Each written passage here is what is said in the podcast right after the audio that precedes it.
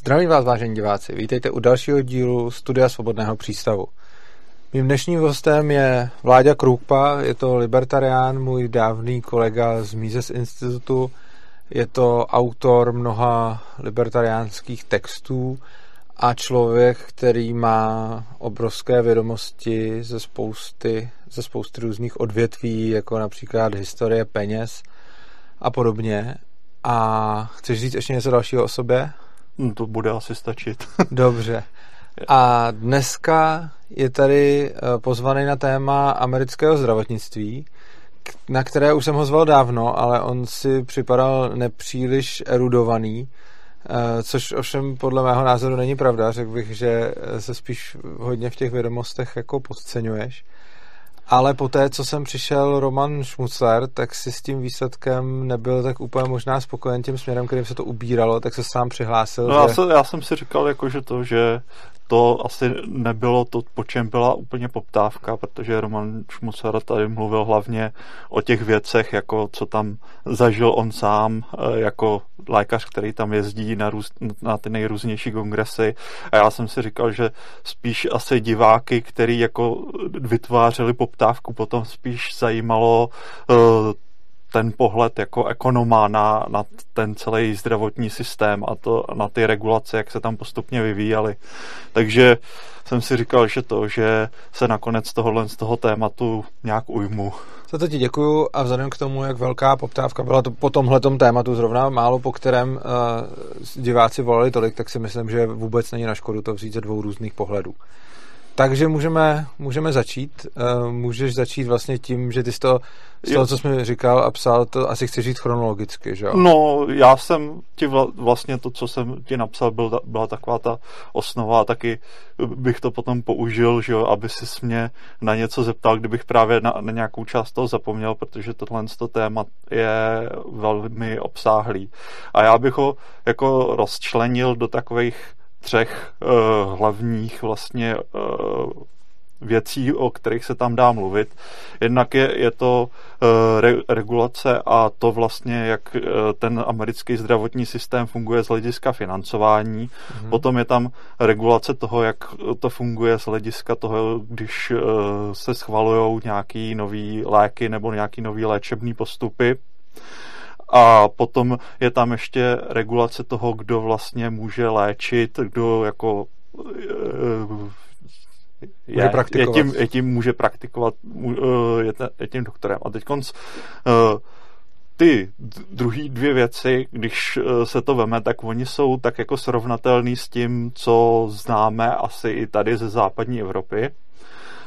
A ještě je to tak, jakože to, že lidi mají, můžou mít občas nějakou falešnou představu o tom, jak to bylo, ale ty regulace eh, těchto z těch dvou věcí, oni v té Americe často byli dřív než tady v Evropě a byli a do dneška jsou ještě jako přísnější než, než tady v, Evro, v Evropě. Ale uh, když jako slyšíme o těch roz, rozdílech toho amerického zdravotního systému, tak většina lidí myslí tím ten, ten rozdíl toho, jak se to financuje vlastně celý. Jestli ti dobře rozumím, tak samozřejmě to zdravotnictví je strašně obsáhlá oblast. Hmm Jedna věc je teda financování, to je v Americe a v Evropě dost jiný, ale potom jsou tam ještě dvě obrovské oblasti a to je, kdo může vlastně vykonávat medicínu, kdo může být doktor hmm. a uh, vlastně schvalování léků, léčebných postupů a podobně, což jsou dvě strašně zásadní jako složky zdravotnictví.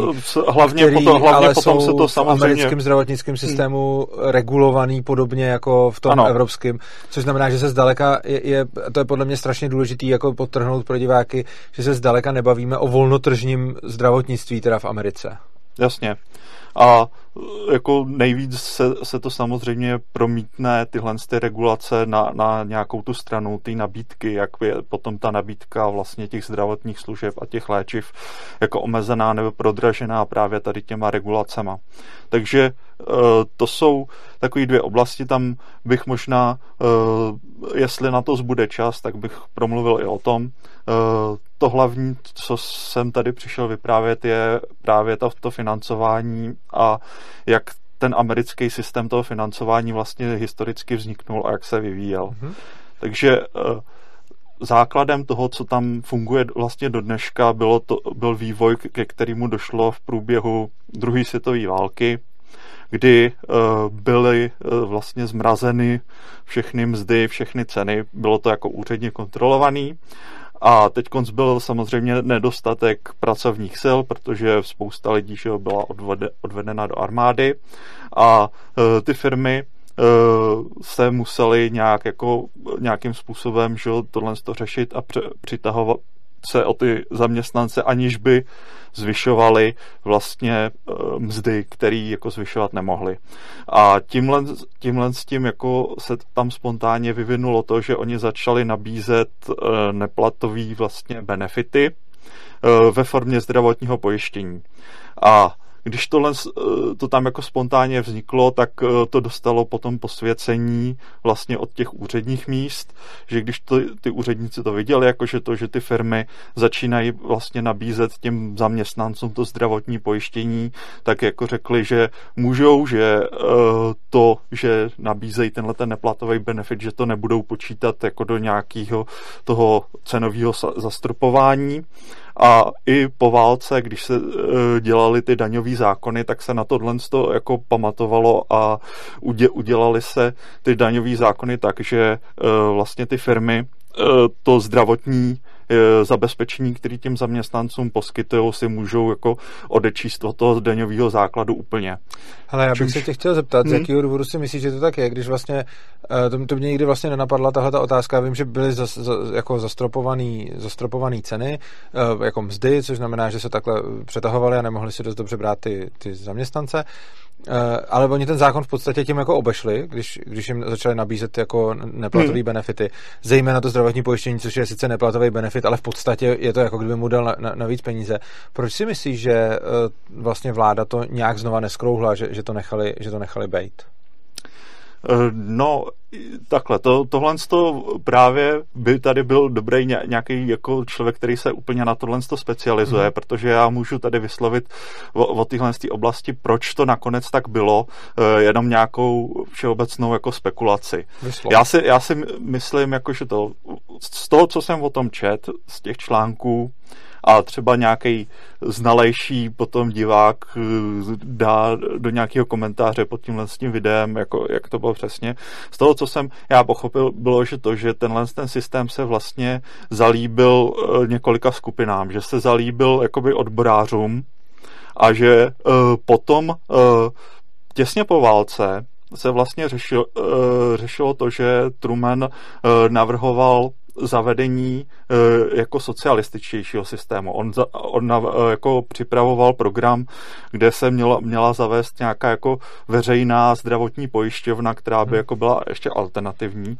A tenkrát se právě proti tomu jako postavili hodně odboráři, hmm. jako kterým tenhle ten systém toho, jakože to, že, že jim ty zaměstnanci nabízejí jako ten neplatový benefit, e, to zdravotní pojištění, se nějak jako hrozně zalíbil a oni si, myslím, že že jako přesně tenkrát už uvědomili, že eh, kdyby se zavedlo nějaký to soci, so, socialističtější pojištění, že by oni nedosáhli na takový benefity, na který dosáhnou právě v tady uh-huh. tom systému to, toho, že, že to, že uh, jim poskytují vlastně ty zaměstnavatele a že ty zaměstnavatele se začali jakoby předhánět eh, v tomhle tom. Uh, takže to je moje jako teorie toho, proč uh, to tenkrát jako uh, zase neskrouhli.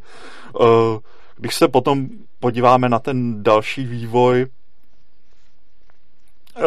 tak ono to pokračovalo, ten, tenhle ten systém, že vlastně ta zdravotní péče, toto její financování leží hlavně na těch zaměstnavatelích i uh, dlouhou dobu po válce, protože dlouhou dobu po válce existoval systém až vlastně do, do těch 80. let, ale ten uh, systém toho progresivního zdanění, kdy, uh, kdy ty, s těma daňovými sazbama a s tím systémem jako se šachoval každý rok, jako že, že se to nějak měnilo, ty parametry se to upravovaly toho zdanění vždycky, takže na, na tom vždycky ta armáda těch daňových poradců uh, se, se mohla nějak zaměstnat, ale to, ale ty, těma hlavníma vlastně uh, úpravama to prošlo v 60. letech, kdy jako uh, to válečný zdanění, který byl, končilo někam 90% sazbou uh, za nějakých 800 tisíc dolarů uh,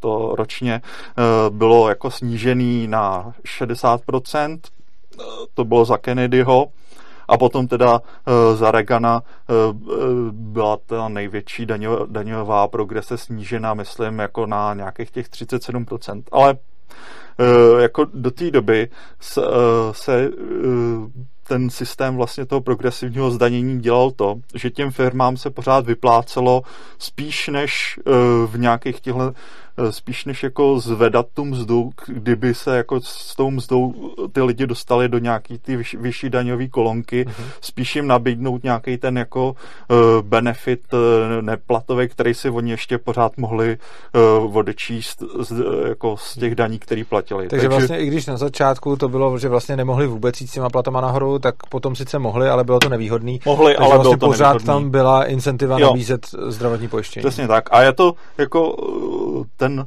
americký systém v tomhle tom je právě uh, tímhle si unikátní, že, že to, že tam ani uh, v nějakým dlouhý, delším časovém období jde těžko udělat to porovnání platu, protože velkou jako složkou toho platu je právě ta, to, ta zdravotní péče, který ty zaměstnavatele poskytují.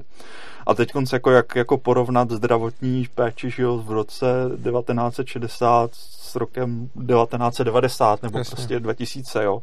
Takže jako, jak se říká, že mzdy jako stagnujou nebo se, se nevyvíjí, tak je to jako v tomhle tom eh, statisticky dost ošidný, jo. A Jakože vlastně je to podobné, že ty lidi sice dostanou nominálně nějakou mzdu, ale za tu mzdu vlastně dostanou potom víc, protože, hmm, protože technický takže pokrok, protože věda... Ono jako se, se do toho samozřejmě eh, dá nějak jako ta, ta zdravotní péče, že jo, jako nějakou tu cenou ocenit, ale to je jako, že jo, docela takový No potom se k tomu ještě mhm. možná dostaneme, že, že to, že ty ceny právě v tom zdravotnictví uh, jsou takový dost netržní a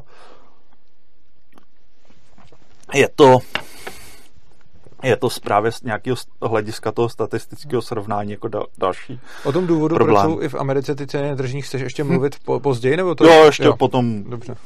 Se, se to určitě rozvede. Takže to, takže tímhle s tím způsobem vlastně to, tam vzniknul systém, kdy je, je uh, nejvíc lidí vlastně závislí s, s, tou, s tím zdravotním pojištěním uh, na tom zaměstnavateli. Mm-hmm. Což jako potom bylo, že došlo jako k té explozi toho pojištění, že, že to, že když se srovnáme nějaký ten stav toho roku 45 a potom do roku 1960, tak jako v roce 45 bylo třeba pojištěno nějaká třetina lidí, jo, a potom v tom roce 1960 už nějakých 75% mm-hmm. a většina byla pojištěná tím způsobem, jakože to, že jim to pojištění vlastně poskytoval ten zaměstnavatel v rámci jo. toho jako uh, nepenížní plnění prostě toho platu. Teď konc, tenhle ten systém samozřejmě uh, má tu nevýhodu, že, jo, že, že to, že uh, dokovat jako člověk, že jo, pracuje, je zaměstnaný, tak je teda pokrytej, ale potom, když jako chce jít do toho důchodu, tak co, co s ním má být, že jo.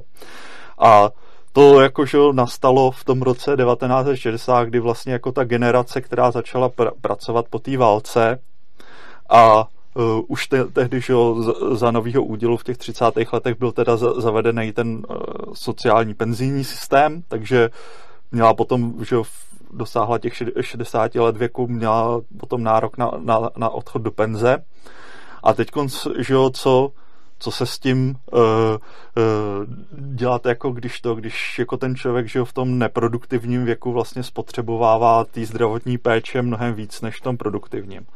Takže co se tam potom udělalo v těch 60. letech v rámci vlastně těch velkých programů sociálních, který se v těch 60. letech zavád, zaváděly za Lyndona Johnsona, to byla jako ten, ten jeho vize té velké společnosti, tak to, tak se za, zavedl dvě vlastně socialistický věc, způsoby financování i do toho uh, financování toho celkového eh, amerického zdravotnictví a to byly programy Medicare a Medicaid.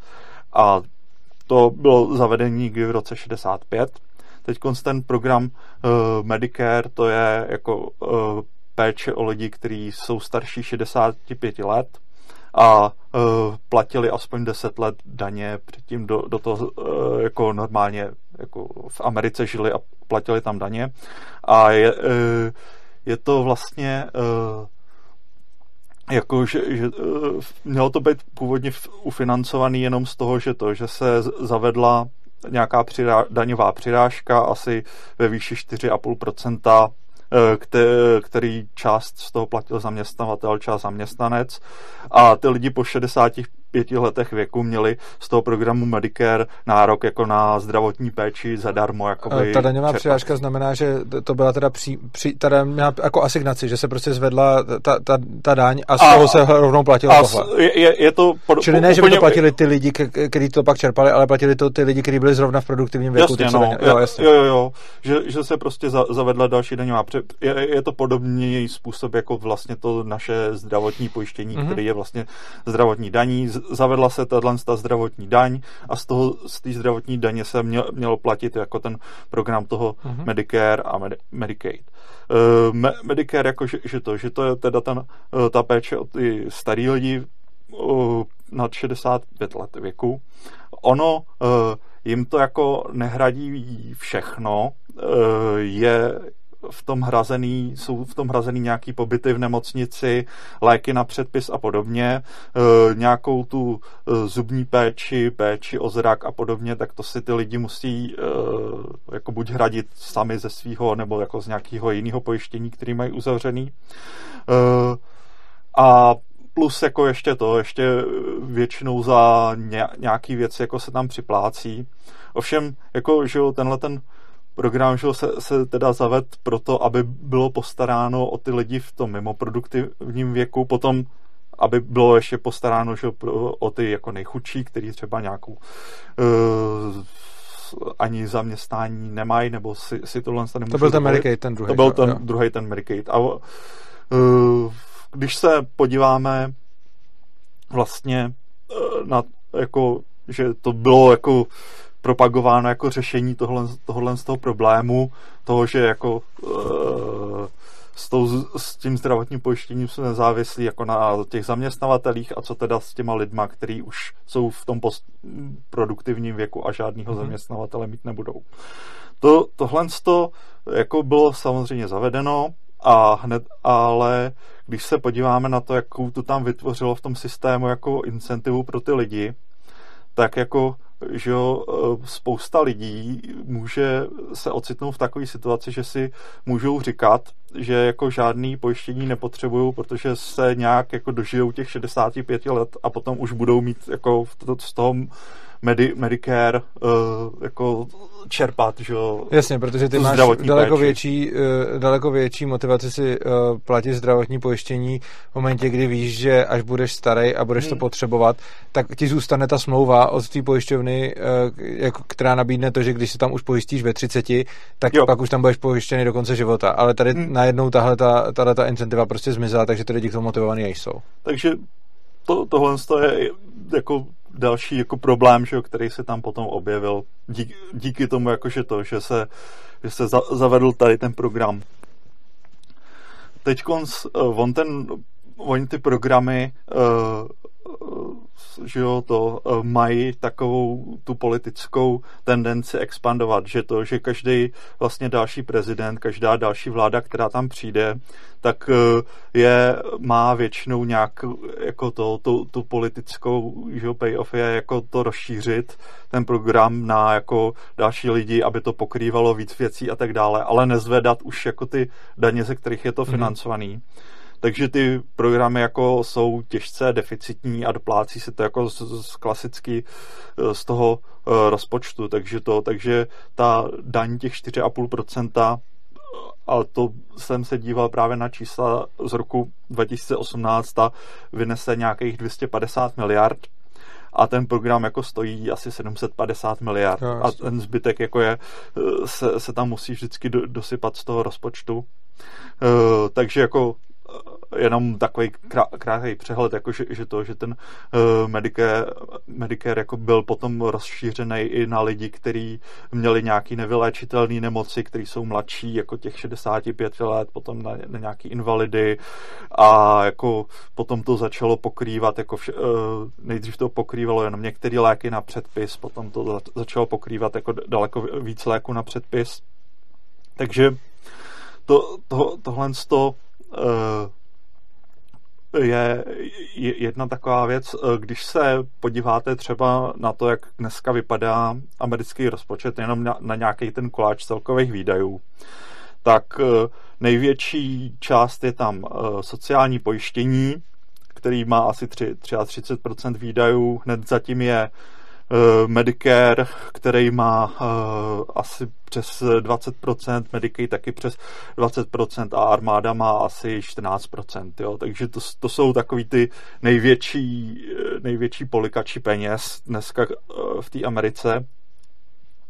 A vlastně je, je to tím, jakože to, že ten americký systém, jak teď viděli, je, je to taková ta kombinace jednak toho, že, že teda ty korporace mají tu incentivu, teda tam ty peníze hrnou tím, že je to e, jako daňově zvýhodněný do toho zdravotnictví a potom ty politici mají tam tu, tu incentivu hrnout, že si tím sbírají hlasy tím, mm-hmm. že jako vždycky slíbí těm lidem, že rozšířejí třeba to pokrytí e, tím Medicarem, Medicaid.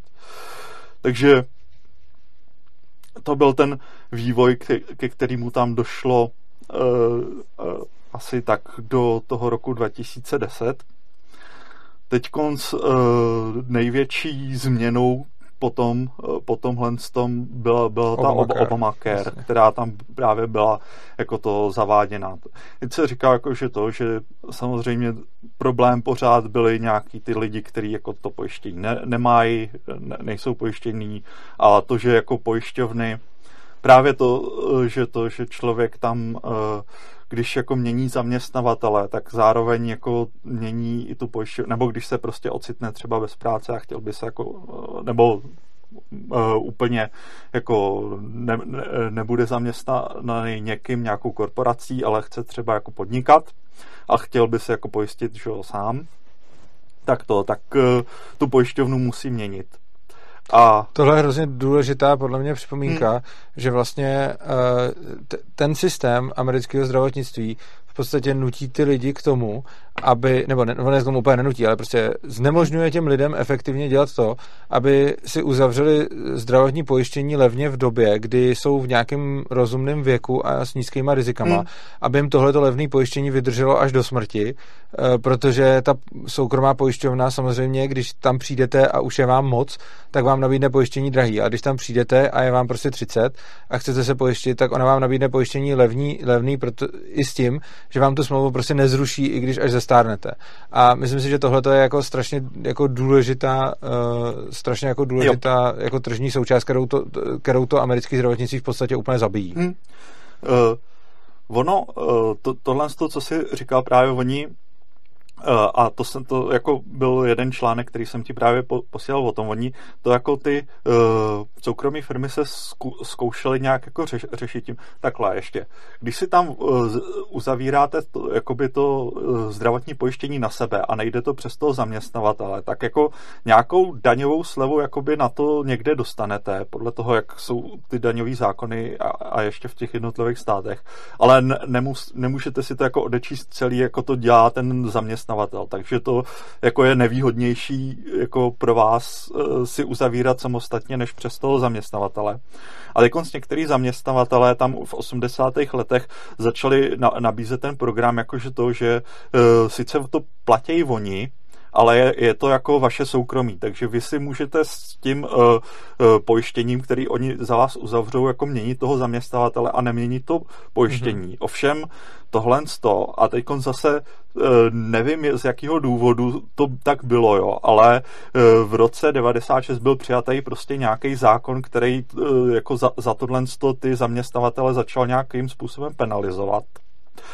A ještě když bylo zaváděný to Obamacare, tak jako ten Obama, eh, součástí toho Obamacare bylo jako, že tohle to se úplně zruší a prostě ne, ne, ne, ne, nesmí se tahle ta politika, nesmějí nesměj ty zaměstnavatele tohle to nabízet, jakože to, že uh, to budete soukromně to pojištění vlastně vy, a můžete měnit zaměstnavatele a můžete mít stejný pojistný plán a ten zaměstnavatel vám jako bude uh, tam přispívat s tím zdaňovým jako zvýhodněný. Tyhle, a proč myslíš, že teda a... se americký vládě nelíbí, když přece uh, je, je přece dobře, když si ty lidi to pojištění po, pořeší sami. Uh, je to proto, že tak to... prostě chtějí jenom získat víc peněz, nebo, nebo co, co tam bude za, za důvod? To, to právě jako uh, jsem úplně uh, nezjistil do, dobře, jak to, to zase bych nějak spekuloval, jo, ale ten uh, důvod, důvod byl, byl zase to, jakože to, že uh, v tom Obamacare tam chtěl mít uh, nějaký, jako aby ty všechny po, pojištění uh, splňovaly nějaký základní standard, č, čili aby jako ty pojistní plány pokrývaly nějakých těch eh, se, sezna, seznam nemocí, který si oni jako vymysleli. A tohle to by právě ty předchozí pojistní plány jako nepokrývaly. Mm-hmm.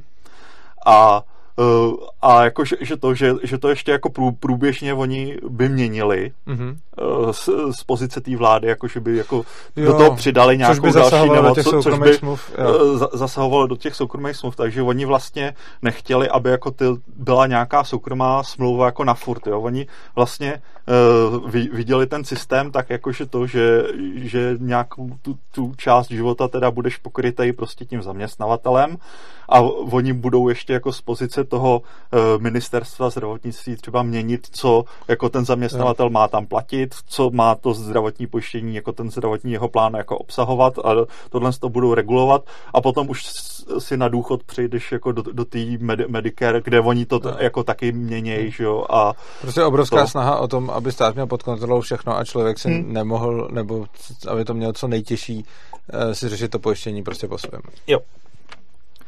Takže a třeba jako uh, tohle je taková jako uh, spekulace, jako že to lens to nemám podložený nějakým jako uh, detailním, že bych jako Jasně. si pročet všech těch deset tisíc stránek Obamacare a jako vě, věděl, proč tohle to udělali. Ale jako je, jenom jsem čet nějaký samozřejmě ten souhrn a, a ten článek, jako že to tam tak je.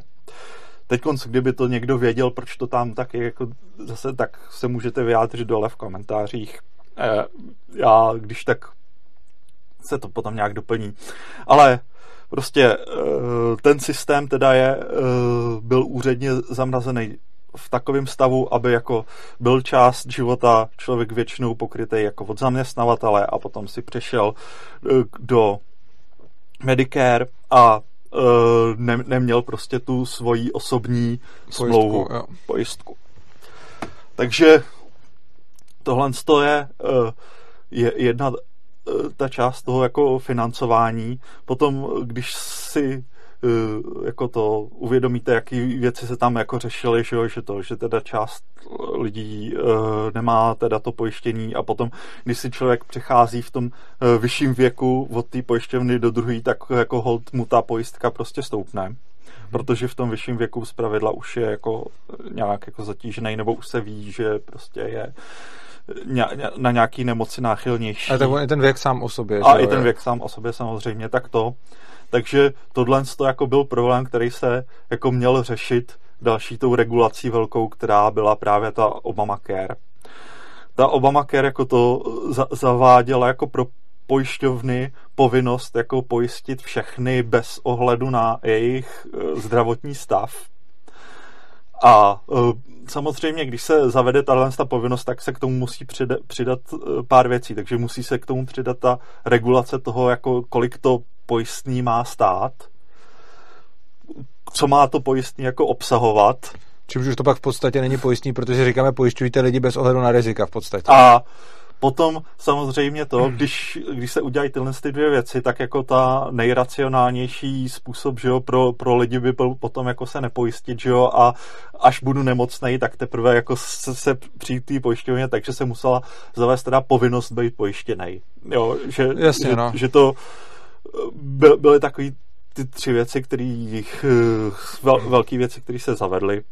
Teď konc, uh, ono to v tom americkém systému samozřejmě naráželo na řadu úskalí. Třeba na ústavu, ne? Třeba na ústavu právě, jakože to, že nebylo vůbec jasný, uh, jestli teda ta federální vláda má pravomoc nutit lidi, aby si jako kupovali pojištění, jo. Když teď zase odběhneme trošičku jako do toho širšího pohledu, tak základní jako ta filozofie té americké ústavy je to, že je to nějaká smlouva mezi těmi jednotlivými státy, které jako na tu federální vládu převedly část nějakých svých pravomocí, které jako ta federální vláda má vykonávat a stojí a tam, to, že nemůže dělat nic, co v té ústavě není. A ne, má tam jako vyjmenováno, je, je v té ústavě jako výslovně jsou vyjmenovány ty pravomoci, které jako má ta federální vláda a to, co tam vyjmenováno není, jako by měly jako mít vyhrazený pro sebe ty jednotlivé státy. Teď, když se podíváme na to, na to a můžu, můžu se lidi jako uh, vygooglovat třeba, nebo prostě najít nějakým jiným vyhledávačem jako ty pravomoci, které jsou v té ústavě přímo vyd, eh, jako vymenovaný, tak tam najdeme takový věc, jako že ta federální vláda teda může vydávat dluhopisy, může vybírat daně a nebo cla, může uh, určovat nějaký míry a váhy, může uh, to stanovit nějaký jednotný uh, pravidla pro bankroty a pro naturalizaci a může jako vyhlašovat válku a jako to nebo uzavírat mír, nebo uzavírat nějaký ty mezistátní dohody. A tohle to jako byl, byly jako ty pravomoci, které jako si říkalo, že tak to bude dělat ta federální vláda. A teď mezi těma pravomocema je, jsou takový ty dvě slavné klauzule. Jednak je tam klauzule o tom, že to, že federální vláda může regulovat obchod s indiánskými kmeny, anebo mezi jednotlivými státy, anebo s cizími národy, což bylo jako eh, v té době, kdy se ta ústava psala a na těch jako ústavních schromážděních se říkalo, to byla vlastně že, liberalizační že, že, že, že, to, že ta klauze má být jako vyložená tak, jako že to, že jednotlivý ty státy Unie, oni by si jako mohli dělat nějaký protekcionistický cla a na schvály a že tohle je právě jako ta pojistka proti tomu, aby tohle jako nedělali. Hmm. Jo, jakože třeba by je, jeden stát eh, jako Unie, že jo, eh, třeba Virginie zakázala jako dovoz z New Yorku nebo ně, něco takového, takže tohle s tomu právě ta klauzule má zabránit. A potom je tam ještě klauzule, jako že to, že uh, vláda může jako vydat zákony nebo, nebo to, které jsou nezbytné a patřičné k tomu, aby jako plnila ty pravomoci, které jako má vymenovaný. A samozřejmě eh, v průběhu historie se v mnoha soudních procesech jako řešilo, co tyhle ty dvě klauze vlastně znamenají. A eh, věč, většinou potom eh, po nějaký době ně, někdy se stalo, jako že, že třeba ještě za velký krize, když jako se zaváděl nějaký ty opatření Franklin Delano Roosevelt, tak uh, nejvyšší soud tehdy mu spoustu těch opatření zase zrušil, protože právě říkal, že to neodpovídá ty ústavě, že na to nemá pravomoc. Potom teda ty staří soudci, kteří to rušili, jako už jako umřeli nebo odešli do penze a ty noví, který si tam namenoval sám ten Roosevelt, tak to samozřejmě potom zase schválili. Takže v průběhu do, doby a se navěsili vlastně to, co jako ta federální vláda může nebo ne, nemůže dělat a to, to rozšíření, protože teď už jako dělá strašně moc právě na tu klauzuli jako obchodní, jakože to, že se řeklo, že ta obchodní klauzule teda uh, znamená to, že oni můžou regulovat všechno, co se nějak, nějakým způsobem dotýká jako mezi obchodu mezi jednotlivými státy.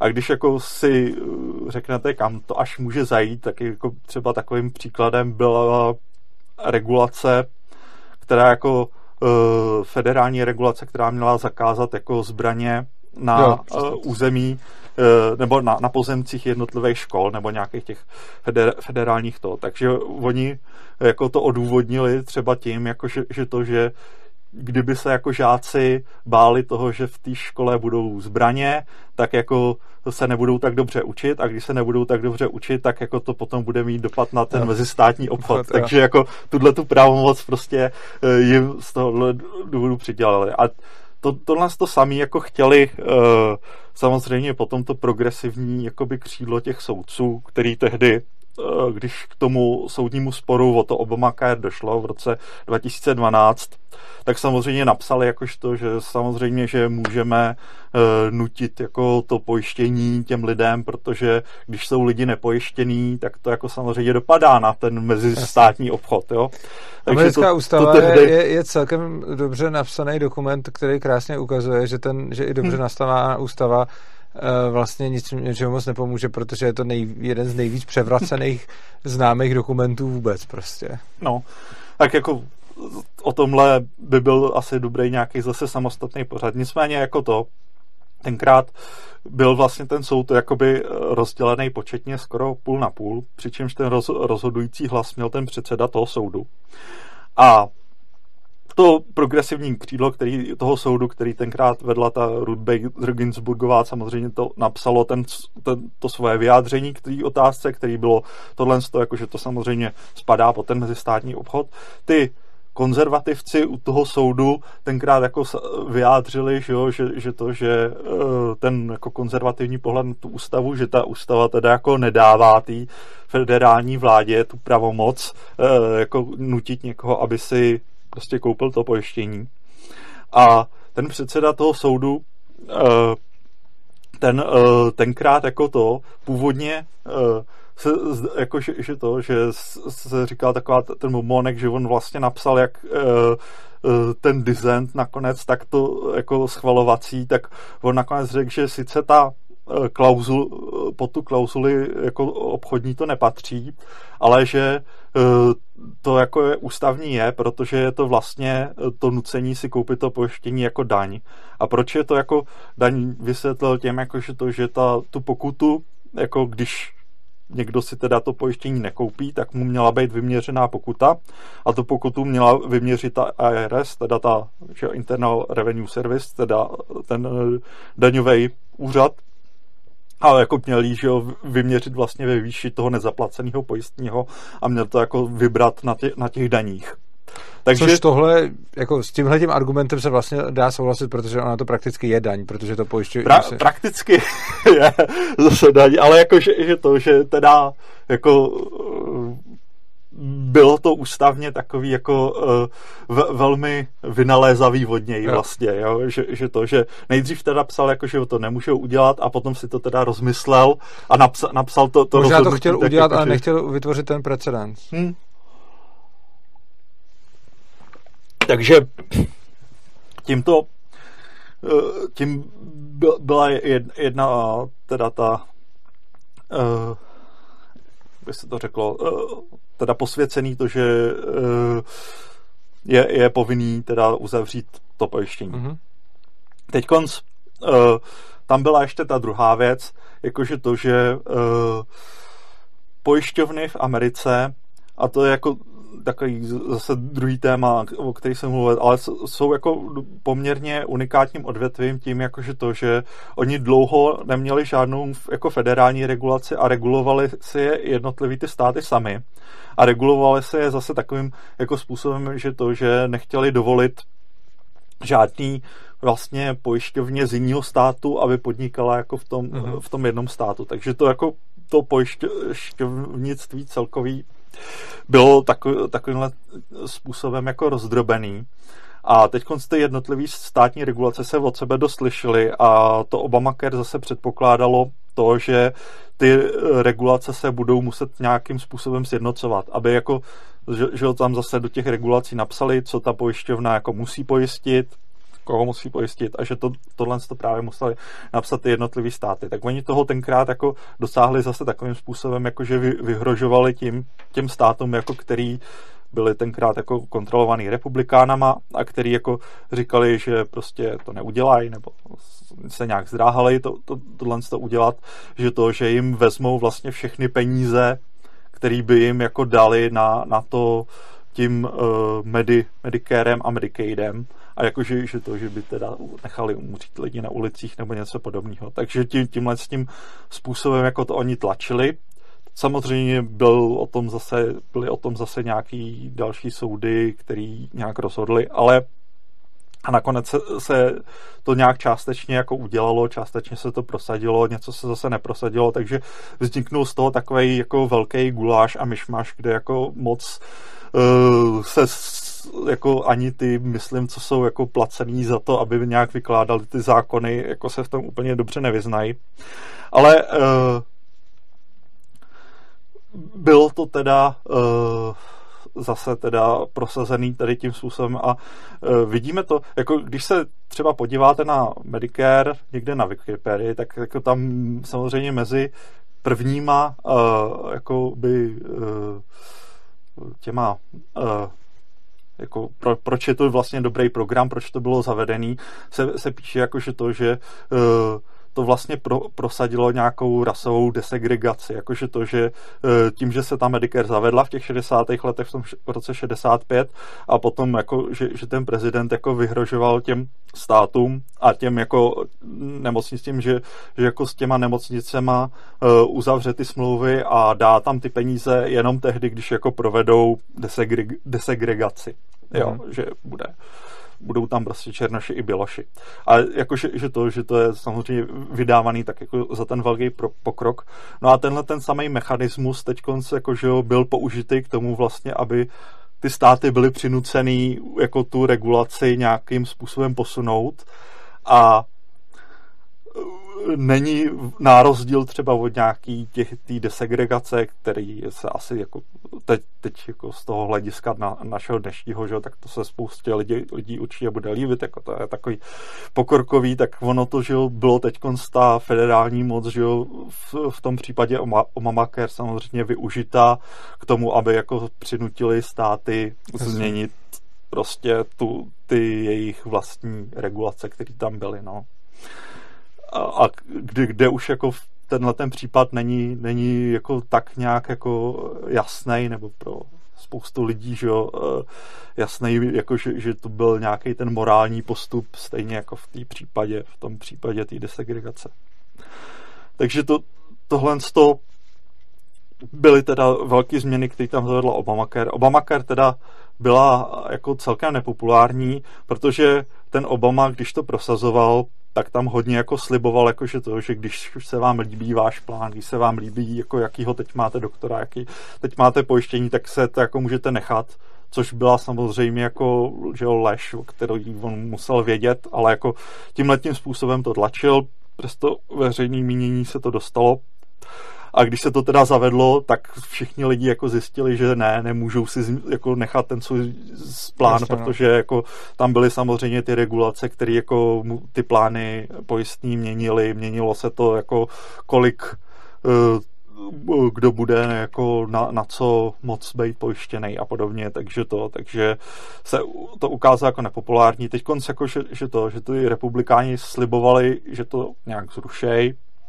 k čemuž se potom úplně nedostalo. Ně, některé ty aspekty jako se upravily, protože to oni eh, tenkrát, myslím, jako když se to projednávalo, tak už to bylo v situaci, kdy oni měli jenom tu většinu toho jednoho hlasu někdy v, to, mhm. v tom uh, v tom kongresu, to byl ten John McCain, který nakonec hlasoval proti tomu, takže se to zákonně nezrušilo, ale zrušily se některé ty aspekty, které byly zavedeny nějakýma těma exekutivníma příkazama, typu jakože to, že se teda dal nějaký exekutivní příkaz tomu IRS, aby jako nevybírali uh, ty pokuty za, za to nepojištění. Ovšem zase na druhou stranu uh, ono se zachovalo to, jako že ty pojišťovny jako musí pojistit i ty, jako co mají ty předchozí uh, nějaký ty zdravotní pro- problémy, takže jako se vzniknul z toho nějaký takový nefunkční prostě systém, který je jasný, že teď konc jako se s tím zase bude určitě něco dělat. A, a jak teda teď řeší to, kdyby se někdo nepojistil a pojistil se až když onemocní? Ale to právě nevím a myslím si, jako, že to, že to je na nějaký rovině soudních sporů, které jsou jako stát od státu zase jo, jiný. Jo. Zase právě tady by byl dobrý někdo, někdo jako, kdo se k tomu třeba expertně věnuje. Mm-hmm. Já, tako, já jenom jako z toho, co to povrchně sleduju, tak vím jako, že to, že probíha, probíhaly, probíhaly nějaký soudní spory a že ty demokrati vždycky jako to uh, říkali, nebo mož, a jako to používali v těch svých předvolebních kampaních, jako podívejte se, ty republikáni vám jako chtějí vzít to vzít to zdravotnictví, to bezplatné zdravotnictví, to, že máte to pokrytí, to a že protože to neprošlo jako skrz tu sněmovnu, tak se, se to protlačuje přes nějaký soudní spory, které se chystaly nebo které probíhaly. Mm-hmm. A který to, ale teď zase to eh, nevím, eh, nakolik jako to byla jenom jako nějaká prásná propaganda, no. ze strany. To je podobně jako když tady ČSSD, že jo, před volbama teď konce jako slibuje, jako že nedopustí uh, privatizaci nemocnic nebo co, když tady není absolutně žádná politická strana, která by jako slibovala jasně. Jo, jasně. nějakou tu, že jo, že nakolik je to jako jenom nějaký strašení a nakolik to byl nějaký jako reál, reálný pokus jako to nějak jo. opravdu od základu změnit. A už jako předtím, třeba předtím za, zavedení toho Obamacare měl, měl každý, nebo mělo asi 35 států nějaký své programy, jako jak uh, naložit s těma nepojištěnýma, jak jim uh, mít nějakou uh, nějaký to, uh, nějaký, nějakou dotaci prostě dát, nebo, nebo tohle z toho, takže to, to si myslím, jako, že tam zase sklouzlo možná k tomu, ale Bůh ví, jak se to tam teď jako vyvine, jo, mm-hmm. s mhm. tou no, novou administrativou, takže, protože ono, jako to, to člověk ani nestíhá vlastně všechno sledovat, co se, co se tam děje, jo, pořád se tam něco prosazuje, takže to, kdyby člověk jako sledoval jenom to zdravotnictví, tak právě tady na tu otázku odpoví, ale když má jako Jasně. trochu širší záběr, mm-hmm. tak už to právě... No je to právě jako byl jeden z těch důvodů, proč jsem si myslel, jako, že tady třeba bude nějaký host, který tohle jako jenom, jenom sleduje. To mě úplně není asi, no. protože já jsem scháněl dlouho a nepovedlo se mi sehnat nikoho, krom tebe a pana Šumce. Jo. Takže jenom takhle pro diváky, jo. to, co jsem vlastně tady popisoval, to platí do toho roku 2010-2012 jak se potom situace vyvinula, vím, že eh, ještě třeba se, jsem zaznamenal to, že v, roce teda 2017 byla ta daňová reforma toho Trumpa, kde byl právě ještě ten exekutivní příkaz k tomu, aby teda to IRS nevybíralo ty pokuty za to nepojištění nevím teď, co se s tím stalo, mm-hmm. jestli už to jako zrušil ten Biden mezi těma exekutivníma příkazama, co udělal, nebo to ještě platí, nebo to, to nezrušil, takže to, takže tyhle ty úplně aktuální informace si buď musíte někde hledat, nebo o tom bude nějaký jiný pořad, ale jako to základní, že jak, jak se ten systém jako vyvíjel, jsem tady, myslím, jako z hlediska toho financování jsem tady jako popsal asi uh-huh. snad správně. Kdyby k tomu měl někdo nějaký ještě doplňující informace, tak se samozřejmě může přihlásit někde v komentářích. Tak jo, takže tohle je to z hlediska financování. Teď teda, jestli bys chtěl mluvit ještě nějak v kostce o těch no, dvou Můžeme vlastně, jako mě, mě tam přišlo hrozně, to, to díky, že si to takhle, že si to takhle celý hmm. projel. Já si myslím, že ten důvod, proč uh, lidi tolik zajímá vlastně americký zdravotnictví, hmm. je takový oblíbený argument, že se říká prostě, socialisti říkají, hele, v Americe je tržní zdravotnictví a podívej se, mají to tam hrozně drahý, nekvalitní a podobně. Což jsme si vlastně už tady i s Romanem Šmucerem vysvětlili, že to není tak úplně pravda z hlediska toho drahý, nekvalitní. A mně přijde, že to není ani tak pravda totiž, z hlediska toho tržní totiž. Oni totiž to, uh, jako to, oni tam samozřejmě v tom americkém zdravotním systému jsou že, problémy, na který se dá ukázat. Jo. So, můžeš tam ukázat, že tam jsou nějaký lidi, kteří prostě přišli o zdravotní pojištění tím, jakože jejich zaměstnavatel zkrachoval a oni se prostě ocitli v nějaké situaci, jakože to, že náhle onemocněli a teď konce jako by měli prostě platit to. A to tam určitě jako vše, všechno bylo, tohle jenže jako samozřejmě sociál, jako ty lidi uh, jako uh, nevnímají většinou ty důvody, proč jo. to tak bylo. Teď ještě na, na to právě uh, na to zdravotnictví se nabaluje spousta, spousta aktuální jakoby propagandy, kdy jako se ty politické strany snaží právě uh, to zdravotnictví využívat k nějaký svojí aktuální kampani, kde většinou se snaží jako vykreslit, že jo, toho protivníka typicky teda, že jo, to dělají demokrati, kteří se snaží vykreslit ty republikány jako nějaký ty bezcitný, který prostě to zdravotnictví nechtějí těm lidem dát a chtějí je všechny, vz, chtějí jim naopak všechno jako vzít a je to uh, samozřejmě uh, takový, že se nedivím, že jako spousta lidí z toho má dojem, dojem nějaký, jakože to, že jde o nějaký prostě tržní selhání, zvláště když jako se, se k tomu nabalí tyhle, tyhle ty propagandy. Ale teď jako to, co si myslím je důležitý, je jako podívat se na to, jak je ten systém skonstruovaný, že v tom systému jsou jako ty socialistické prvky typu toho Medicare a Medicaid, který jako polikají obrovskou část toho státního rozpočtu a není to rozhodně tak, jako že to by to bylo jenom prostě tržní. A že když jako člověk porozumí trochu té ekonomii a porozumí trochu jako těm incentivům a těm incentivům, které tam byly zavedeny těma regulacema, tak vidí jakože to, že spousta těch problémů, na kterým se jako ilustruje nějaký ty tržní selhání, jsou ve skutečnosti způsobený že nějakou tou předchozí regulací, která se tam udělala. A že jako kdo ví, jak by jako vypadal nějaký čistě tržní systém, kde by jako ty po, to pojištění nebo ty po, pojišťovny jako nebyly třeba ani tak regulovaný a který by se vyvíjel tak jako, že to, že jako přirozeně a ne, ne, ne, ne, nezasáhlo se do toho prostě tou třeba tou regulací že, těch platů a těma daňovými mm-hmm. zákonama a tohle z toho, tak by určitě vypadal jinak, než jako jak vypadalo americký zdravotnictví. Jasně.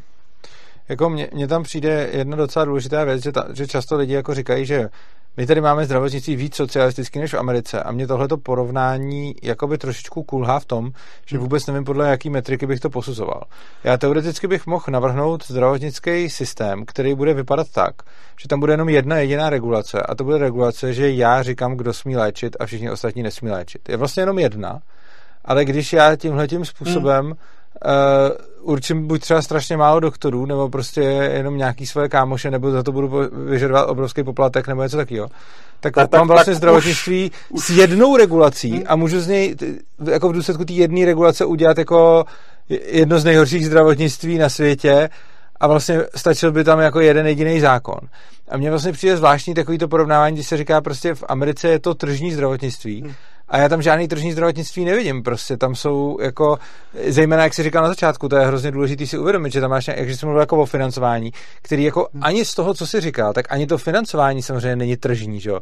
Protože si tady vlastně, hmm. vlastně si říkal historii toho zdravotnictví a ona to byla od druhé světové války historie státních zásahů do toho zdravotnictví, což jako je už první věc, ale pak jsou tam ještě ty další jako věci, že to není jenom o tom, co ten člověk zaplatí, ale je to taky o, o, prostě o tom, jaký, jaký tam platí regulace v tom odvětví, kdo to smí vykonávat a podobně. A to se k volnému trhu vůbec jako neblíží. Hmm. Což znamená, že my, my se díváme na nějaký porovnávání jako zdravotnictví tržní, socialistický, ale reálně to americké zdravotnictví je, je strašně socialistický zdravotnictví, protože vlastně jako o většině věcí, které se tam dějou, rozhoduje ten stát, že jo? No, jako rozhoduje stát ještě v, v kombinaci s nějakýma zájmovými skupinama, které se ten stát snaží samozřejmě ovlivnit.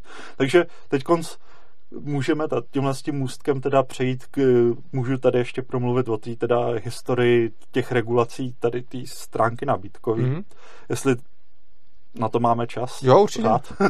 tak to, tak vlastně ta regulace uh, nějakých těch léčiv a to, to co jako se, se smí prodávat a co se nesmí volně prodávat a jako jaký ty podmínky jsou to k tomu, aby jako někdo, kdo chce prodávat nějaký nový lék, jako se s tím někam dostal, tak uh, to má jako takovou dlouhou a po, taky poměrně zajímavou historii. Většinou je to ta historie, kdy jako se reaguje eh, nějakým novým zákonem na nějaký průšvih, který nastal. Takže... V důsledku nějakého starého zákona typicky. Ale to se dostane, takže to, takže vlastně ta historie toho úřadu, který tu, tu regulaci provádí, ta začala někdy jako už za občanské války, kdy jako u nějakého toho ministerstva zemědělství tehdy vzniknul nějaký chemický ústav, který měl jako kontrolovat ty potraviny, které se nakupovaly tenkrát pro tu armádu, která jako v té válce bojovala. Potom ještě e, dlouho po válce on ten ústav, že jo, samozřejmě když válka skončila, tak nezaniknul, ale jako měl, měl takovou jako uh, poradní v podstatě jenom roli, jako že měl těm zemědělcům nějak jako radit, co jako pěstovat, čím hnojit a neměl jako žádnou jako pravomoc něco. Potom se do jeho čela dostal uh, jeden takový chemik známější, teď se já, já si to jeho jméno, to bych se musel podívat, ale to, to si všechno můžete jako vyhledat potom, ale byl, byl to prostě takový jako čidorodý chlápek, který vystudoval chemii v Německu a teď když tam přišel, tak to, tak to bylo jako to období těch 80. 90. let 19. století, kdy jako uh, uh, už uh, nebyl tenkrát jako problém toho jako uh, ty potraviny jakoby vyrábět. Začaly se masově že to, to pěstování na těch amerických pláních které byly otevřený díky jako železnici tomuhle tomu, ale uh, byl, byl problém, jak je jako uskladnit, uh, jak je zakonzervovat pro nějakou, nějakou přepravu a podobně. A on si tam tenkrát jako řekl, jako, že to, že spousta nějakých těch nových chemikálí, co se tam po, po, používá, právě k tomu může mít uh, nějaký jako negativní důsledky na lidský zdraví. Tak tenkrát jako dal třeba uh, dohromady jako takovou skupinu dobrovolníků, kteří jako za pět dolarů měsíčně si nechávali da, jako krmit nějakýma potravinama, mm-hmm. které byly právě jako tady e, s těma chemikáliemi, ale jako samozřejmě se zjistilo, že ano, spousta těch chemikálií, které jako se, se používaly na tu konzervaci, že jsou jako nebezpeční. Jasně. A teď ten úřad samotný jako neměl ještě žádnou pravomoc ně, něco někomu zakázat nebo přikázat. On jako mohl přijít za, za těma výrobcema, říct jim, jako, že to, aby to nedělali. A spousta výrobců jako, že ho poslechla protože samozřejmě ty výrobci sami ani jako nemají nějaký speciální zájem jako na to otravovat své vlastní zákazníky. Ale samozřejmě potom, eh, jako třeba některý ho neposlechli, tak tam eh, mohl vyvolat nějaký soudní spory a vlastně nějakýma těma rozhodnutíma soudu jako se uh, tohle, tahle věc zregulovala.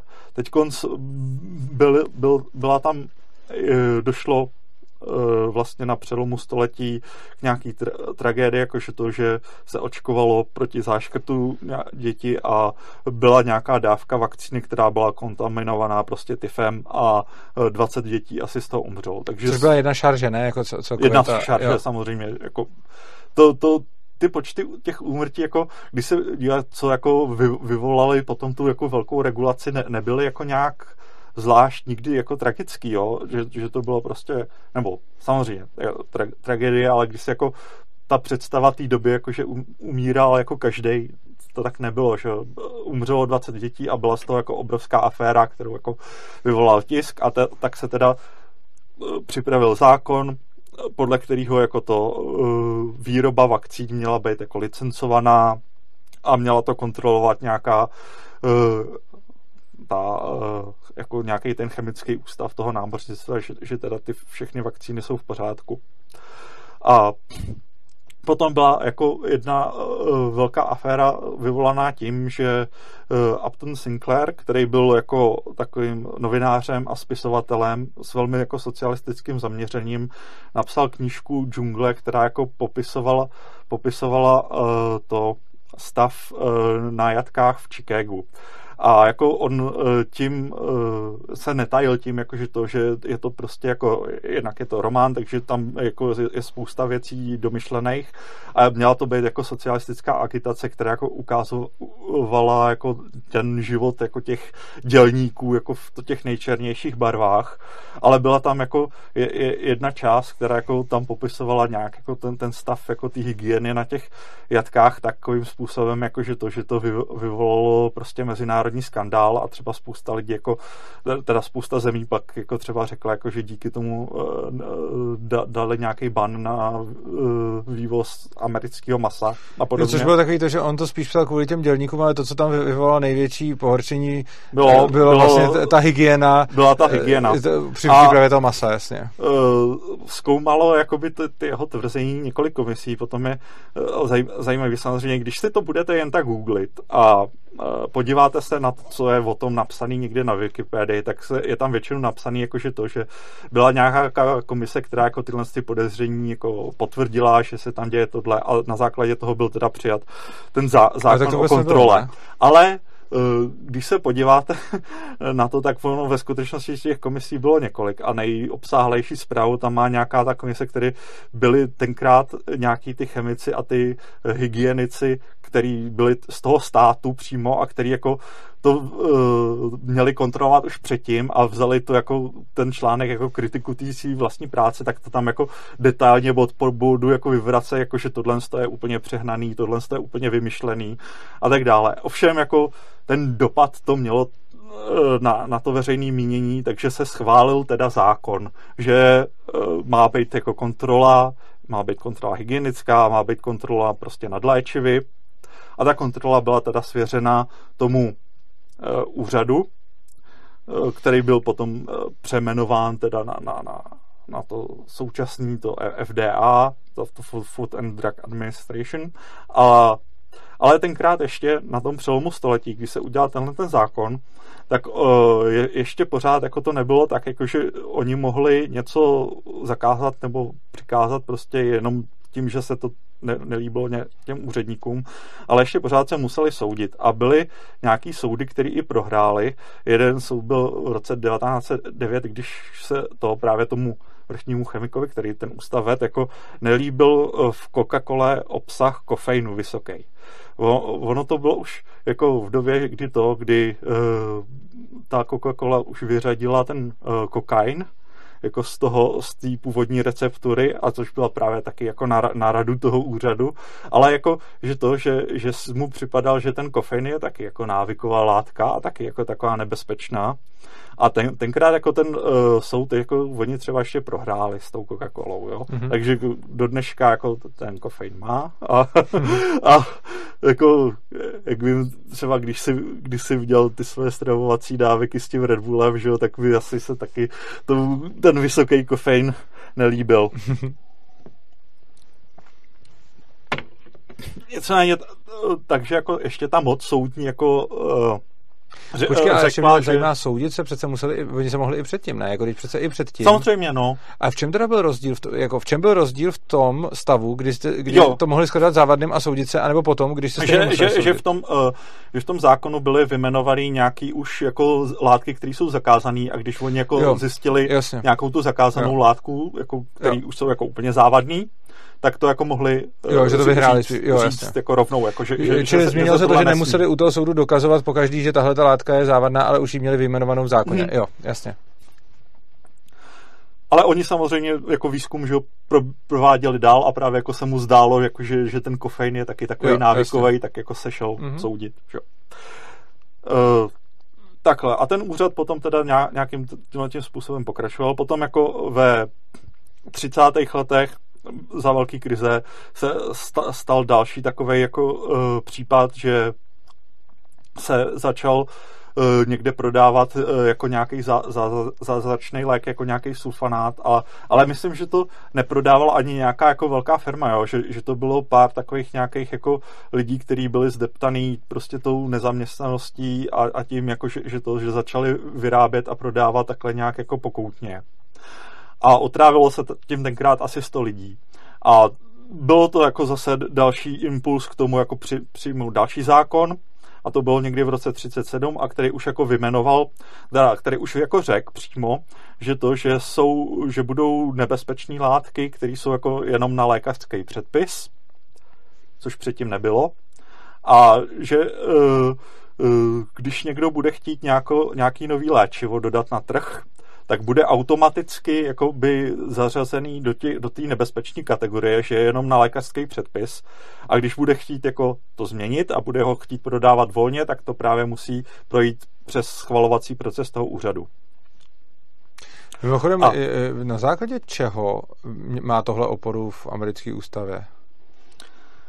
No hele, eh, to nevím přesně, ale řekl bych jako, že to, že, že to eh, byly nějaký podpora zdraví, necessary no, and proper okay, clause jo, a tohle. Okay. Jako, eh, samozřejmě ve striktním významu slova to nemá podporu.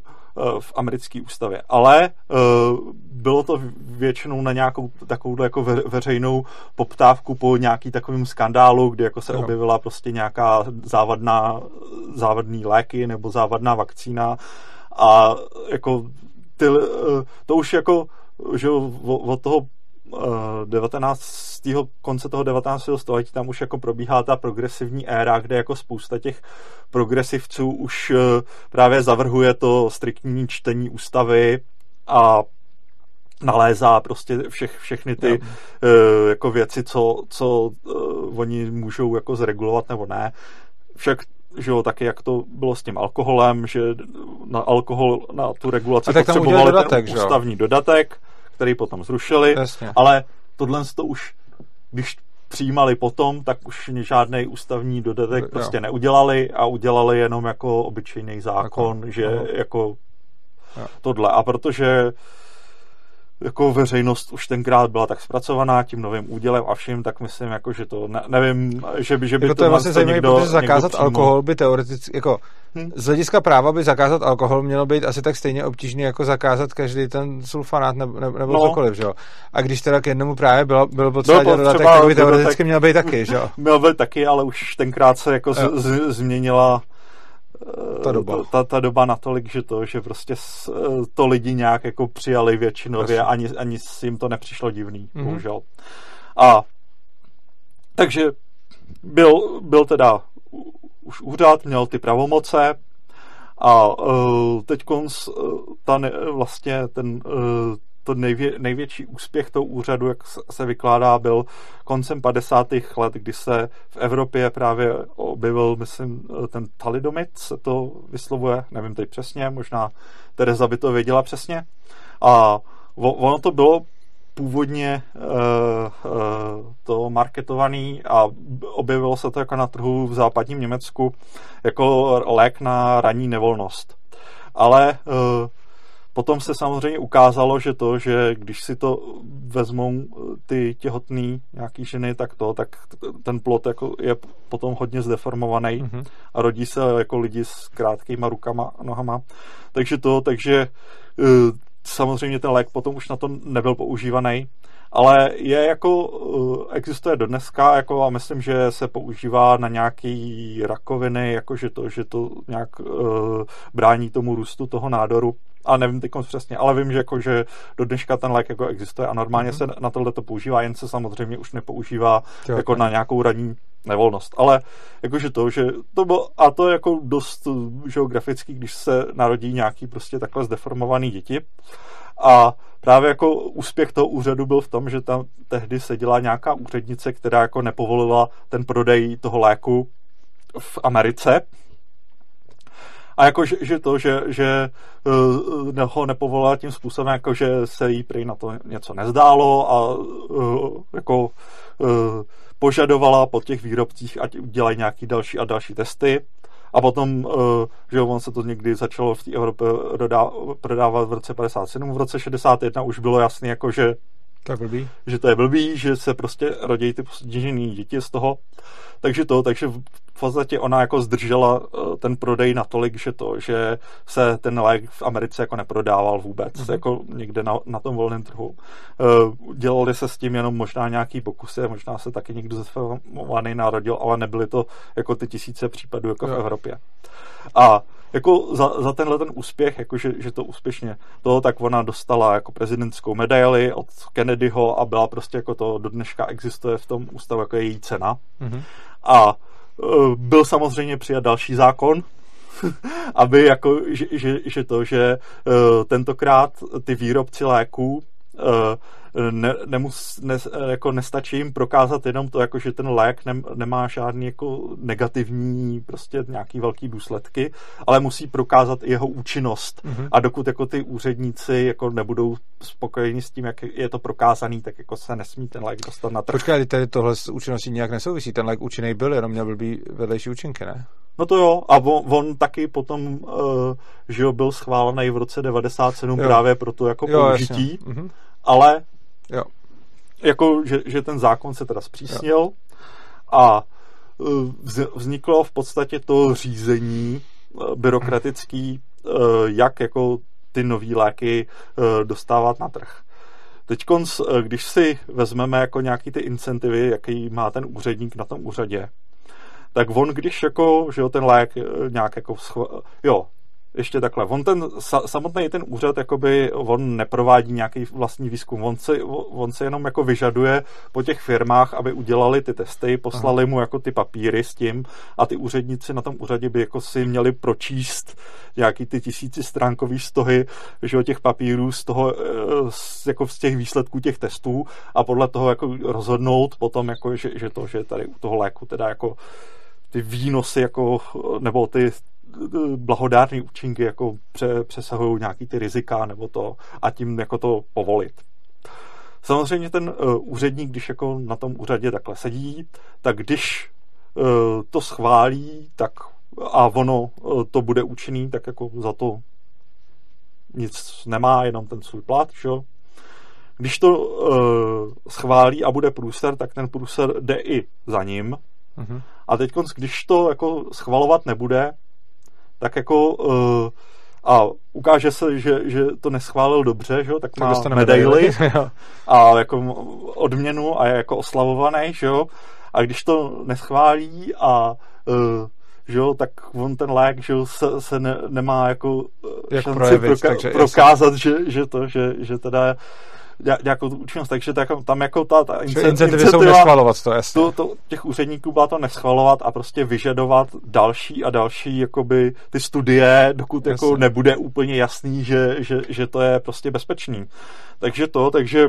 Což by spousta diváků mohla říct, jako to je super, ale hmm. ono není, eh, protože eh, jako přece každý... A tam je, že jo, nějaký ten cost-benefit analýza by měla být, že, že prostě to, že eh, máme tady na, na jednu stranu, že a, a to jsou ty neviditelné náklady toho, že ten lék jako není na trhu nějaký ten rok, když už by mohl jako pomáhat těm lidem. Nějakých těch mnoho let, co si budeme A, a těch mnoho let a versus to, že teda jako ne, nemá nějaký vedlejší Ten schvalovací proces efekt. mimochodem trvá strašně dlouho, ten schvalovací proces těch léků, jak ano, u kterých uh, trvá třeba 10, 20, vo, ono, uh, 30 let. Takhle, uh, ta délka toho schvalovací procesu, když se podíváte třeba na Friedmana Soudu volboji v, v 80. letech, co točil, tak už tenkrát jako to tam bylo kritizovaný, jakože to, že teda se zavedl tenhle ten schvalovací proces. Teď ono je to jednak jako strašně prodražilo tu výrobu těch léků, strašně ji prodloužilo. Takže to, takže vlastně v, v, v té výrobě nějakých těch lé, léčiv se tam můžou angažovat jenom ty velké korporace, které si, si tohle to můžou všechno tak. dovolit zaplatit a čekat. A už jako tenkrát, že to, tohle to bylo kritizovaný. Takže samozřejmě v 90. letech byl teda přijat nějaký zákon, že na to schválení mají jako rok a když můžou ještě, když je to nějaký lék, který jako uh, je nějaký průlomový, tak můžou ještě mít nějaký zrychlený řízení na 6 měsíců.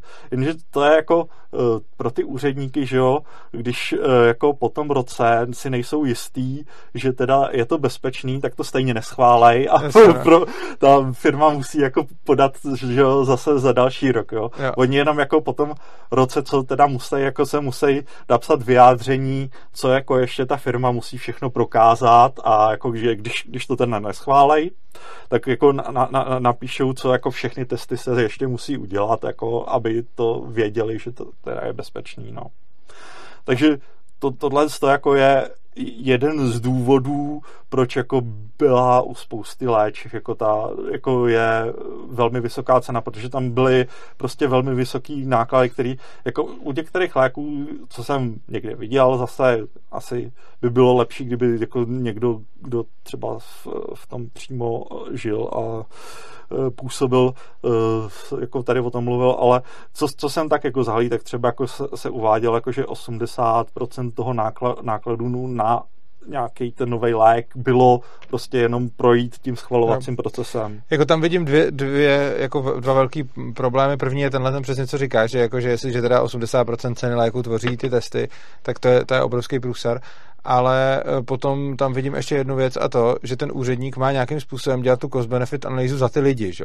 Že prostě ten úředník má být ten, kdo nějak určí, jestli benefit léku převažuje jeho riziko, což je principiálně jako interpersonálně neporovnatelný a je to o hm. subjektivně užitku. Prostě ale jako, někomu, že, že někdo to, ten lék potřebuje že tam natolik... je, je, byl, je a dneška jako u těch úředníků je na, nastavený implicitně, jakoby ten jejich zájem je prostě to neschválit.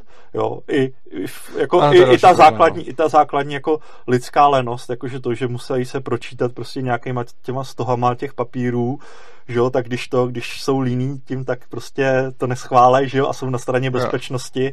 Jasně. No.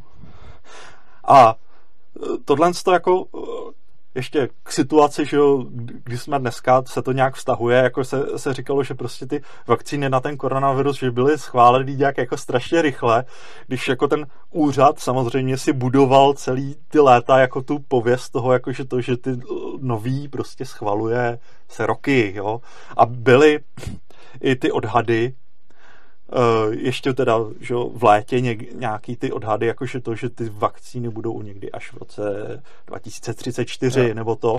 Takže sa, samozřejmě potom, když se jako v lidech že jo, buduje tohle přesvědčení, tak když jako se, se to udělá takhle, jako že se to teda schválí nouzově rychle nebo to, a tak jako že jo, se, se ne, nelze úplně divit některým lidem, že mají prostě potom podezření na to, že se jako něco zanedbalo, nebo že Ale bude nějaký mě na tom přijde to... daleko zajímavější to, že se změní ta incentiva a že to najednou jde, že jo? protože úředníci mají incentivu to nepovolit, ale tady zrovna, přesně ta incentiva, o které mluvíš, byla výjimka, hmm. kdy prostě očkování na koronavirus měli úředníky in- incentivu to povolit, protože tady by se přesně mohlo stát to, protože to bylo v mediálním zájmu, hmm. že když by ty léky furt dokola blokovali, tak by se najednou mohli medializovat případy jako hele, kvůli jaký kravině nám, nám vrátili prostě očkování hmm. a následně by teda jako ten, ten úředník jako najednou funguje a je hrozně zajímavý vidět, že prostě nezáleží ani tak na nějaký objektivní realitě typu jako eh, jak je nebezpečný ten lék nebo jaký jako reálně testy proběhly a neproběhly, ale na tom, že prostě ten úředník je v jedné straně jako motivovaný udělat něco a v druhé straně je motivovaný udělat opak, že? A může jo, jo. se to pak lišit jako ten čas jako řádově vlastně.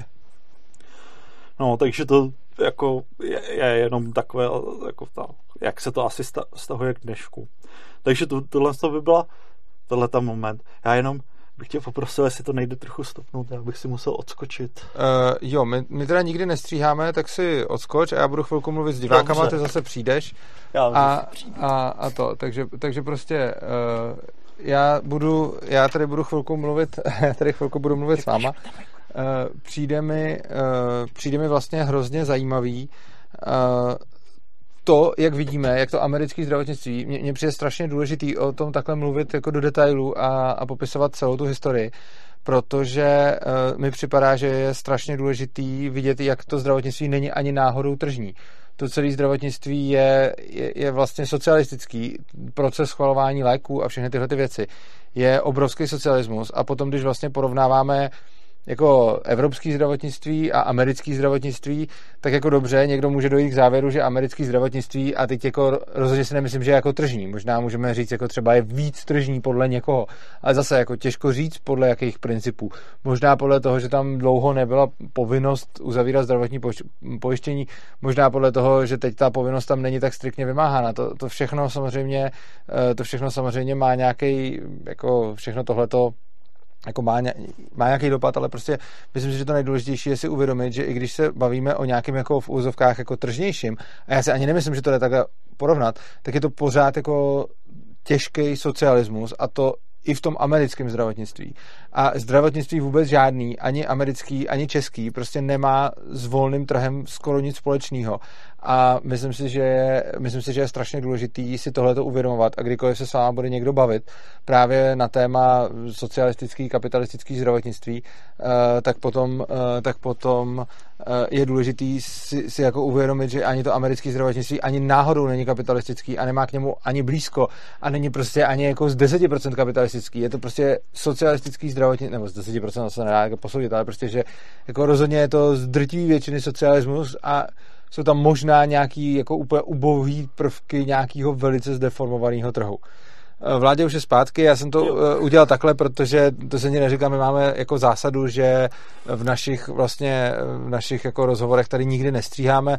Jo, vlastně jsem ti to říkal, že když, když řekneš něco říkal, špatně, no. že, že to to, protože eh, chceme prostě dávat ten, ten autentický, prostě to, co ten host řekne. Nouze, jenom trošičku. Jasně v pohodě. Dobře, tak. takže ještě teda to, tohle je teda k tématu těch léčiv a ještě jsem tam eh, chtěl jenom krátce pohovořit o tom posledním tématu a to je vlastně ta lékařská asociace, která mhm. tam existuje v té Americe, to je MDA. To je vlastně ten třetí pilíř, kdo to může léčit. Třetí pilíř, která to je, reguluje, kdo může léčit. Jinak americká lékařská asociace, to je jako zase jedna z nejstarších kontinuálně existujících organizací, která vznikla už někdy polovině 19. století a jakože formálně se ustanovala potom jakože korporace někdy v roce 1880. Ale e, je to taková jako obdoba asi lékařských komor nebo něčeho podobného tady. Akorát, že to, akorát, že oni vlastně mají asi daleko větší nějaký vliv, než třeba má tady lékařská komora na, na, na nějakou podobu toho zákonodárství, který se vyvíjí, že to, že oni vždycky buď těm zákonodárcům nějak raději nebo uh, lobujou i za, za, nějak, za nějaké věci, aby se udělali. Uh, jinak jako z těch profesních organizací, který by tam další byli třeba nějaký právníci nebo, nebo to, nebo podobně, nebo architekti a tak dále, tak z, těch, z těchhle z těch jako srovnatelných organizací oni ti doktoři mají uh, na ten lobbying vlastně zdaleka největší prostředky, jo a zdaleka nejvíc jako se, se v tom angažují. Takže co, co oni postupně jako by prosadili, uh, prosadili nějaký standardy Eh, pro to, z jakých škol ty doktoři můžou vycházet, ještě jakoby eh, se říkalo, někde jsem čet, teda jakože to, že asi ta kapacita nějakých těch lékařských škol, které tam jako vznikaly, vznikly v tom uh, 19. století a tak dále, které jako vyučovali ty noví lékaře, byla tady těma opatřeníma jakoby zredukována asi o 30%. Mm-hmm.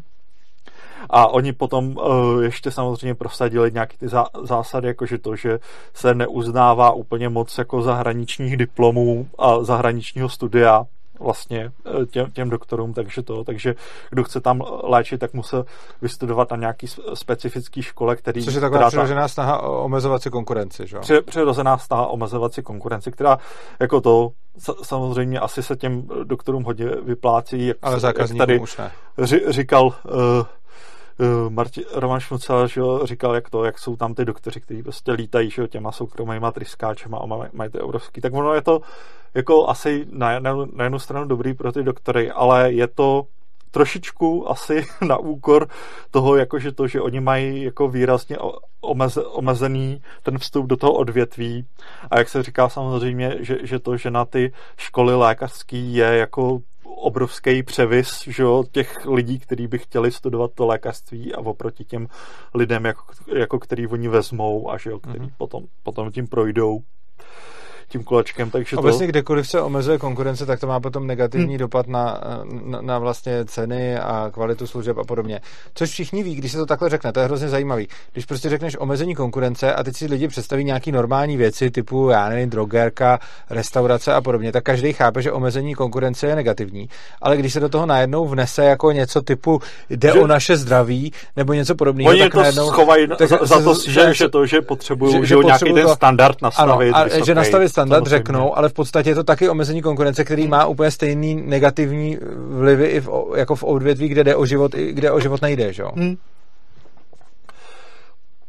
Jo, takže jako by eh, v, v tom principu toho působení se asi moc uh, to neliší od toho, co třeba dělá, myslím, ta lékařská komora tady u nás.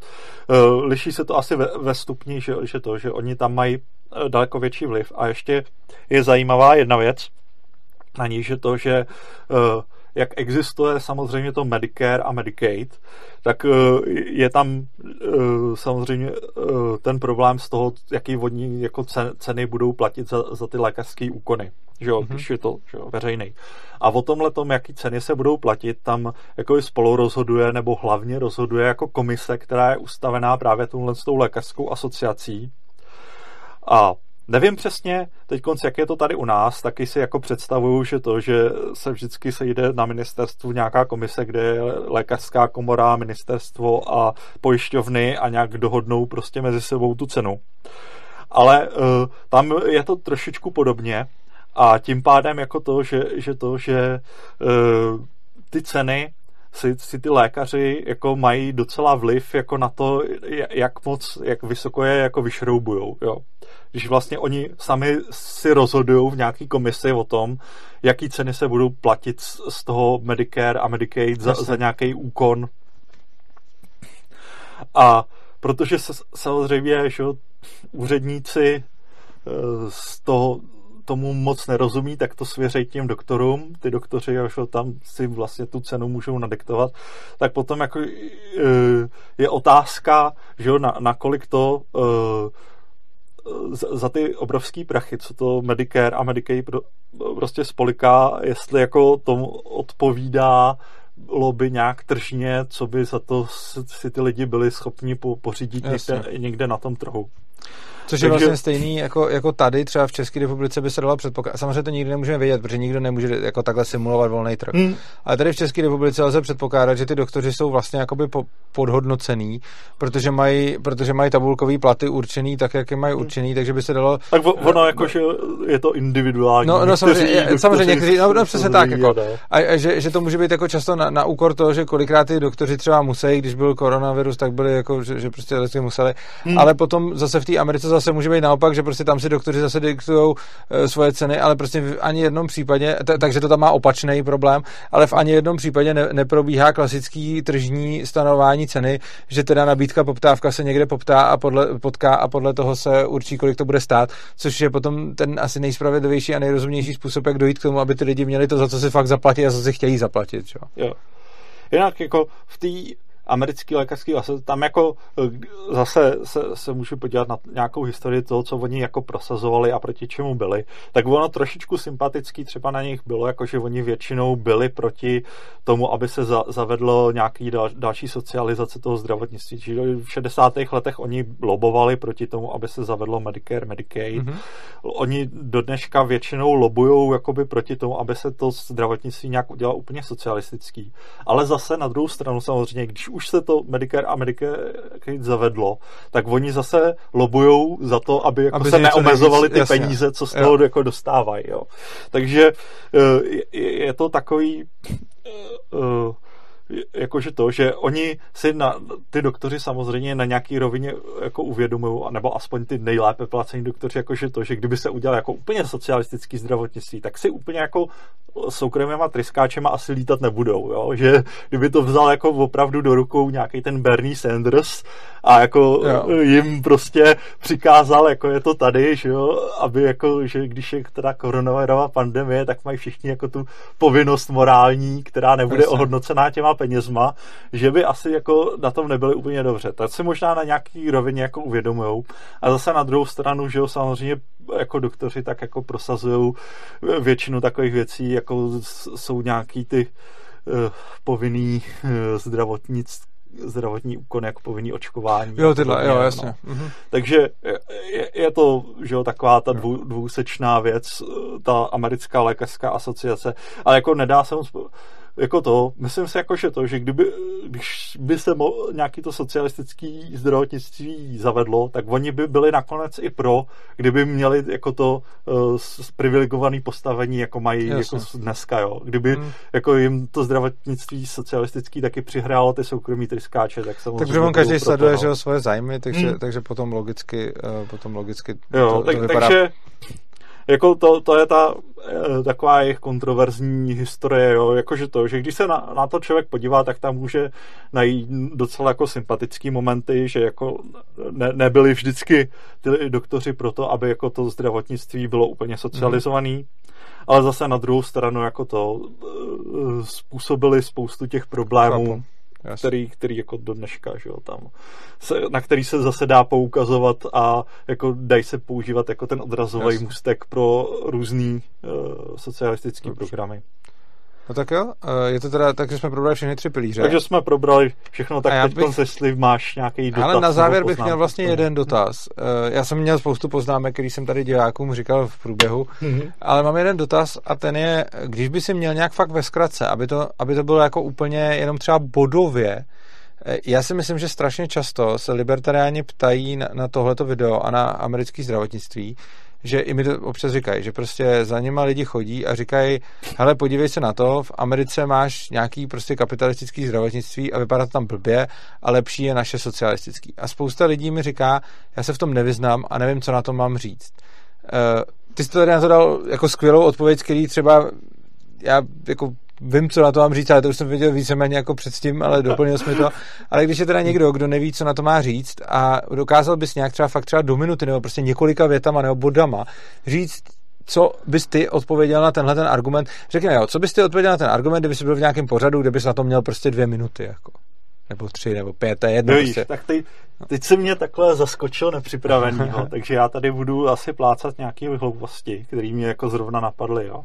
Ale já, já bych eh, asi na to, jako, kdybych na to mohl odpovědět nějakou otázkou, jako tak jako eh, v čem jako vidí tu, tu kapitalistickou část toho zdravotnictví a potom Jasně. bych jako on mi třeba jako řekl, jako, že to, že lidi musí že platit rovnou nebo, nebo něco podobného, ale... Já bych řekl, že tam není povinný zdravotní pojištění možná. No, možná, no tohle to, tak jako eh, já bych na to asi odpověděl potom půlhodinovou přednášku na, na téma, kde, kde bych jako vysvětlil, jako, jak, jak to tam funguje s tím zdravotním pojištěním a jak, jak to jako historicky bylo způsobený těma já, ale jako eh, ne, nevím, eh, ne, ne, nenapadá mi právě nějaký jako úplně úderný slogan, jo. A nevím, jestli slogan, prostě jo. spíš schrnutí toho, co jsi tady říkal, do nějakého fakt krátkého jako, hmm. po, jakože když vynecháš tu historii a vezmeš jenom ten současný stav, tak kdybys to dokázal nějak prostě schrnout do minuty dvou prostě. No tak v, v současném stavu tam máme povinnost se pojišťovat, máme tam nad, nadiktované ceny uh, s, tou uh, vlastně tou lékařskou komorou nebo, nebo tím obdobným. Máme tam re- regulace toho, jaký mají být lé- léky a léčiva, jak mají vypadat nemocnice a tak dále, kdo si je může založit, kdo je může provozovat. Jako to, uh, takže je tam ve skutečnosti v tom dnešním stavu uh, velmi jako uh, by byl člověk jako obtížně uh, tlačen k tomu najít jako to zrnko kapitalismu. Toho, toho kapitalismu, no. který tam ještě Chápu. má jako působit. Jo.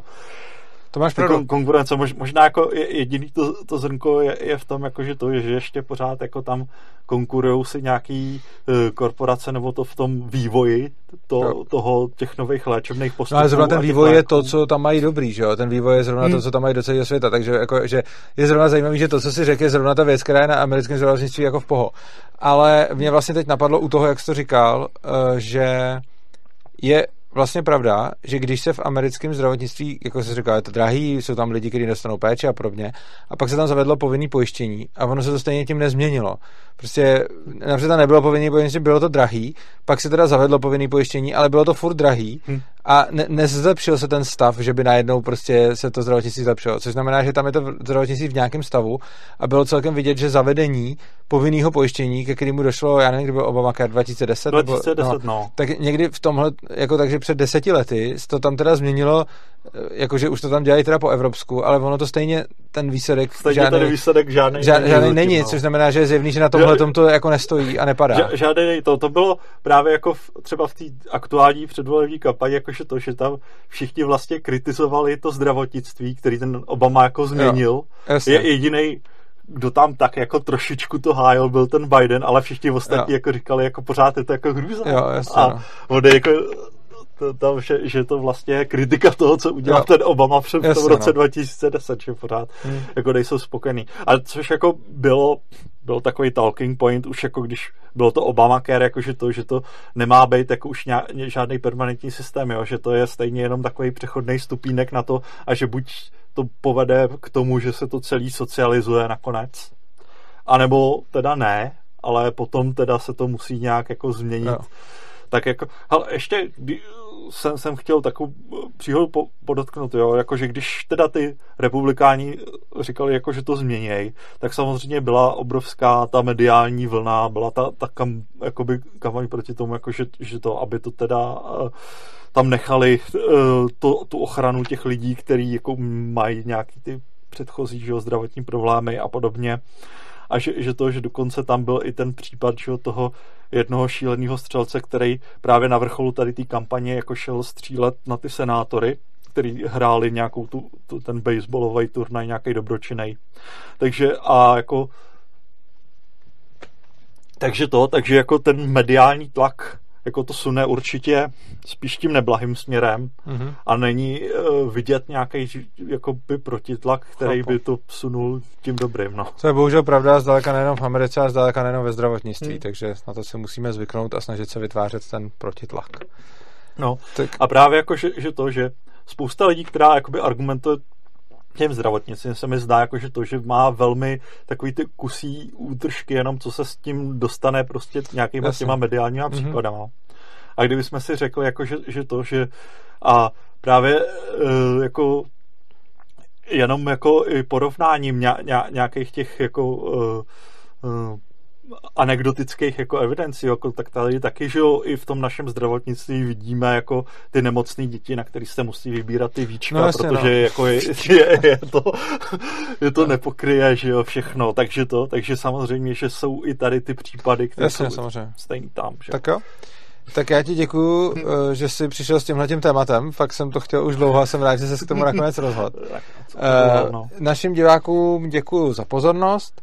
Eh, pokud se vám tohleto video líbilo, připadalo vám rozumný, přínosný, mě teda rozhodně jo, já jsem se u toho bavil eh, a hodně jsem se dozvěděl, tak pokud máte podobný názor, sdílejte to video na sociálních sítích, dejte ho na svoje stránky, dejte ho svým známým, kamarádům, přátelům, všem, který si myslíte, že by to mohlo zajímat protože čím víc budete tohleto video šířit, tím více celkově myšlenky naše anarchokapitalismu, svobodného přístavu, libertariánství rozšíří po internetu, protože čím víc lidí se na to bude koukat, tím víc to YouTube bude vlastně jako doporučovat dalším, takže to je přesně ten mediální tlak a protitlak, o kterém, o kterém jsme tady mluvili, takže i vy se toho můžete účastnit a stačí několik vteřin vašeho času a můžete nám, můžete nám výrazně pomoct. Potom, a to je vlastně ještě kratší, to vám zabere ještě méně času, si můžete nastavit odběr tohohle kanálu, protože čím víc máme odběratelů, tím větší máme motivaci tvořit další videa, dávat do toho prostě, dávat do toho víc energie, času a tak, protože tím vlastně vidíme, že zrovna tohle má, má velký smysl. A konečně, pokud nás chcete podpořit ještě víc, tak když se podíváte dolů do popisku videa, tak tam najdete naší bitcoinovou, litecoinovou adresu a bankovní spojení a tam můžete poslat eh, svobodnému přístavu vlastně svoji odměnu, poděkování za tohleto konkrétní video.